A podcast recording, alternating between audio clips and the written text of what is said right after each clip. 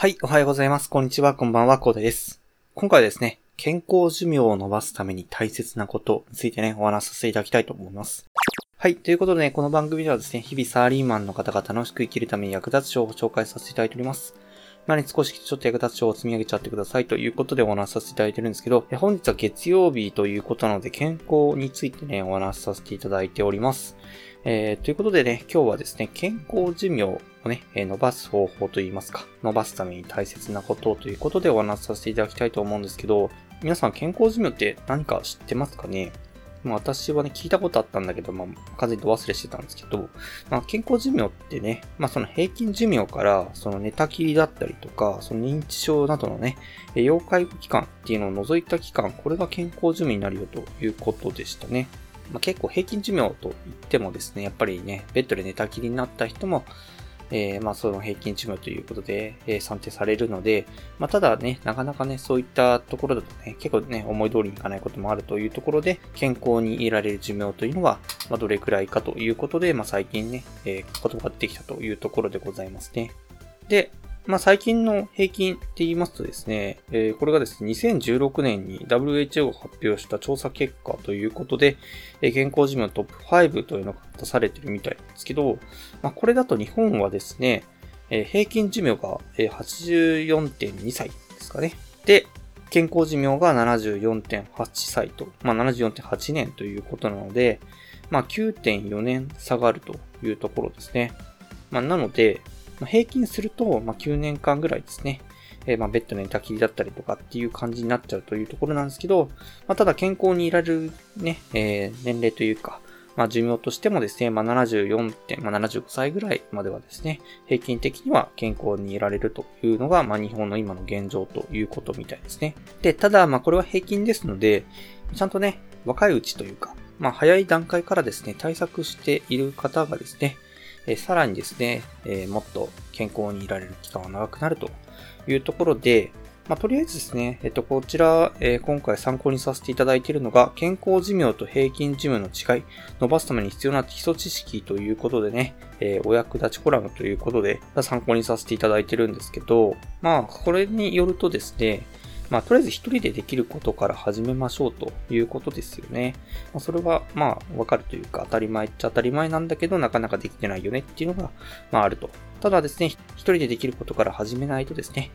えー、なかなかその健康寿命を伸ばすことって難しいよねっていうところで、まあ、とりあえず今回ですね、えー、この記事でですね、4つですね、その健康寿命を伸ばすためにというか、まあ、健康にいるためにですね、え必要なことと、まあ、大事なことということでね、紹介されてたので、ぜひね、皆さんにも共有させていただきたいなと思ってね、ご紹介させていただきたいと思います。では、まず一つ目ですね。運動習慣をつけておくということになります。まあ、なかなかね、最近は、まあ、筋トレブームだったりするので、まあ、ジムに通っている方も多いというふうに思いますが、なかなかね、えー、私もそうなんですけど、まあ、運動をね、習慣化していきてないというところがあると思います。ただですね、やっぱり無理のない範囲で運動の習慣を身につけて、その筋力の低下を防ぐっていうのがですね、やはり健康寿命に直球するというところなので、まあ、ただね、無理がしてですね、今の私みたいにあの骨折してもですね、えー、意味ないというかね、えっ、と、まずいので、まあ、無理のない範囲でね、できること、まあ、運動をしてですね、筋力の低下を防ぐというところで、えー、無理をしないで自己を防ぎながらですね、えー、運動習慣をつけましょうというところがまず一つ目として紹介されてましたね。で、二つ目ですね。二つ目が食生活で気をつけたいことということで紹介されてました。まあ内容としてはですね、えー、食事は主食、主菜、副菜、汁物をバランスよくとると。で、肉、魚、卵、大豆などのタンパク質を意識してメニューの中に入れてみてくださいということでしたね。やっぱりですね、食って、まあ、健康には欠かせないですよね。えその食がですね、今後の健康寿命にもつながってくるというところで、まあ、将来的にね、健康でいられる年数に関わってくるということをね、思えばですね、えー、毎日コンビニ弁当というのもですね、えなかなか見直すきっかけにはなるんじゃないでしょうかね。私はですね、普通に節約になるとですね、自炊はしてるんですけど、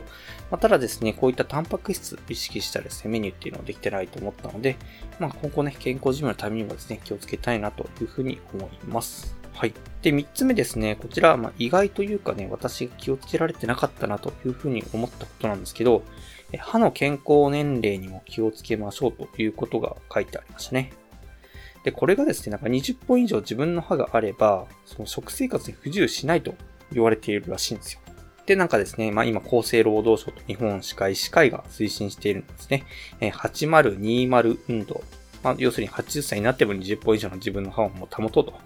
いうことでやってるみたいですね。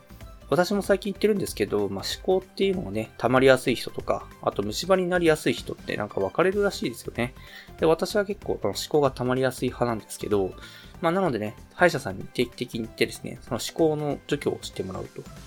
で、その思考の除去をしないとですね、刺繍ポケットがどんどんね、えー、広がっていって、でどんどん広がっていって歯が抜けてですね、えー、歯が抜けちゃうとね、ハムハム、ハムハムみたいな感じになっちゃうので、あの、本当ね、えー、歯がなくなっちゃうとですね、物も満足に食べきれない、食べられないというところになっちゃいますので、えー、そういったことをね、避けるためにはですね、えー、まあ歯ですね、え気をつけていきたいと思います。海外の方ってめちゃくちゃ歯のところ、歯磨きに気をつけるらしいんですよ。あの、日本みたいにそんな安くですね、気軽に歯医者さんに行ける状態じゃないということなので、まあ、なんかですね、その海外の人はですね、まず炭磨きだったかな。え炭磨きをで歯を磨くと。で、普通の歯磨きで歯を磨くと。普通の歯磨き粉を使って歯磨きして残ってる時にその歯間ブラシとか、あの、糸とかを使って、えー、歯と歯の間のね、歯垢を取ると。いうことをね、徹底してるみたいですね。なのでね、本当私たち日本人がやっている2、3倍はですね、えー、歯にね、え労力をかけてるというところなので、まあ、日本人はかなりね、そこら辺ルーズになっちゃってる人も多いんじゃないかなと思いますので、そんなことをしていると、まあ、将来ですね、自分の歯がなくなって、物もね、満足に食べきれないというところになっちゃいますので、ぜひね、ここの歯の健康年齢っていうのをね、意識していきたいというふうに思います。ま、歯がないとね、なかなかね、えー、なんか、かっこ悪いじゃないですか だから私もね、気をつけていきたいと思います。はい。では4つ目ですね、最後になります。えっ、ー、と、社会的活動に積極的な参加をということで、まあやっぱりですね、社会活動ってめちゃくちゃ大事だということがね、書かれてましたね。結構ね、日本人ってですね、なんか定年迎えるとですね、まあ仕事一筋でやってきた方についてはですね、なんか、何をしてるかわからないらしいんですよね。それでなんか部屋にね、引きこもってしまってね、社会とのつながりがなくなっちゃうみたいなことが、まああるらしいんですけど、なんか、どっかの記事で見たというふうに思いますけどね。でそんな感じになっちゃうとマジで危ないと。で、全然動かないとね、えー、かなり体にも悪いので、まあ、結構ですね、定年過ぎた方っていうのは、ボランティア活動をするです、社会とのつながりもですね、えー、つながってですね、それで結構ボケ防止とかにもなるらしいので、で、運動にもなるというところなので、まあ、で、ぜひね、ボランティア活動とか、興味のある方はですね、えー、まあ、いろいろ調べてとかね、あとなんか、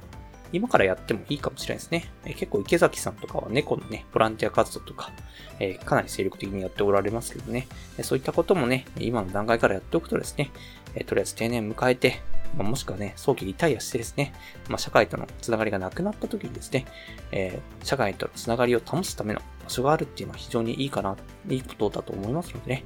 ぜひね、そこら辺を気をつけていただいてですね、まあ、外出して誰かとコミュニケーションを図るまあ、そしてですね、認知症予防、まあ、フレイル予防ということで、えー、書かれていますがですね、まあ、かなりですね、まあ、そういった体が動かなくなるような状況っていうのをね、作らない、健康寿命をね、できるだけ長く保つためにもですね、ぜひね、今ご紹介させていただいた、いただいた4つの行動についてね、え、気をつけていただきたいと。で、私も気をつけますというところでね、お話しさせていただきました。今ね、ご紹介させていただいたフレイルについてはですね、まあ来週にでもお話しさせていただきたいと思います。これはこれでね、ちょっとね、ボリュームがあるような内容だったので、まあ今回はこんな感じで終わりにしたいと思います。はい。ではね、最後にお知らせだけさせてください。この番組ではですね、皆さん困ってる悩みとか話してほしい内容など随時募集しております。コメント欄や Twitter の DM などでどしどし送ってください。Twitter とかのリンクが概要欄に出てきます。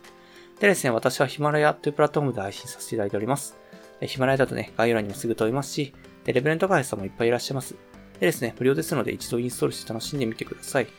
ただですね、他のプラットフォームでお聞きの方もいらっしゃると思いますので、そういった方は Twitter で DM をいただけると嬉しいです。アカウント ID はですね、アットマークアフターアンダーバーワークアンダーバーレストで、スペルがですね、アットマーク AFTR アンダーバー WORK アンダーバー REC です。どうぞお待ちしております。それでは今回この感じで終わりにしたいと思います。このような形でね、皆さんの耳だけで役立つ情報をゲットできるように、下の上で情報をゲットして、毎日安心していきますので、ぜひフォロー、コメントのほどよろしくお願いいたします。では最後までお付き合いいただきありがとうございました。本日も良い一日をお過ごしください。それでは。